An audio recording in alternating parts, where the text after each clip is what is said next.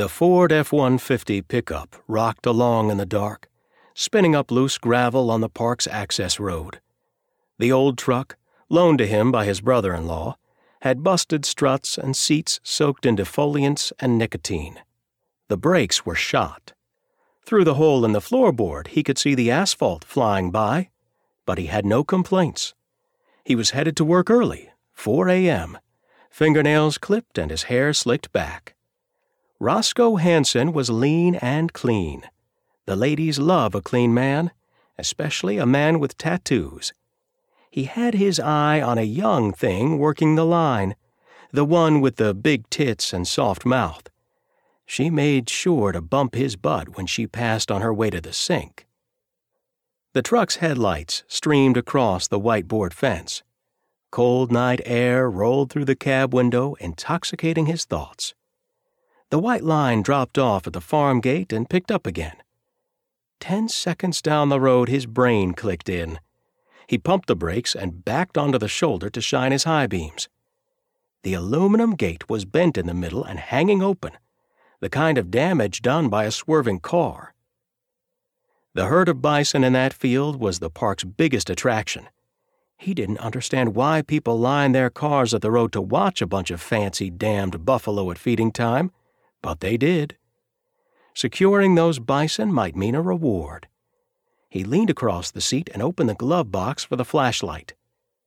As he climbed out of the truck, the night around him was as black as carbon from the rainstorm that had just passed. He sensed the dark forms ranging through the pasture, disturbed and restless, their padded hooves heavy on the wet grass. No way to know if any of them had escaped to the road. Hit one of them monsters and you'd be road jelly. When he got to the restaurant, he'd call the Shelby Farms office and leave a message saying how he'd kept their animals from crashing into cars on Walnut Grove. He used the flashlight to scrounge baling wire from the truck bed. He was wiring the gate shut when a bison somewhere deep in the field must have moved because a slice of red tail light was suddenly visible in the dark. Some bitch. The car that had smashed the gate was out there. Either the driver walked out and left the gate open, or he was passed out drunk behind the wheel. Give the guy a hand, and he might come across with a couple of twenties. He unwired the gate, searching the dark for the bison. No matter. Ain't nothing out there but a herd of cows called by a different name. The muck in the field slimed his boots as he made his way to the back of a red 1968 Chevy Camaro Z28. A goddamned hot car. The engine was running, exhaust puffing from the tailpipe. He shone the beam over the vanity plate. Sparrow. The flashlight dimmed. He shook it and fanned the light across the car's interior. A woman was in the driver's seat. She was alone. Hey, you, in the car. You all right? He rapped on the trunk with his knuckles and walked around to the driver's side. The woman had her head turned away from the window, her blonde hair covering the side of her face. He tapped the glass with the rim of the flashlight and shone the light inside. Hey! She didn't respond. He trailed the light over her white dress and down the long skirt she'd piled onto the center console. The beam caught the sparkle of a small handbag in her lap. He got it. This was a bride, a runaway bride.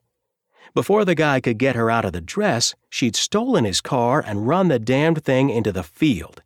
Hot damn, this was rich. He opened the door. The interior light came on. Wake up, lady. Passed out. Drunk like he'd figured. Weddings will do that. In laws start fistfights in the parking lot.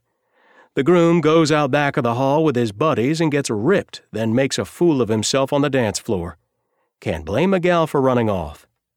He touched her hand and snatched back from it. She was cold as lard. Then he saw the blood on the front of her dress. Jesus God, she was dead. Been dead a while.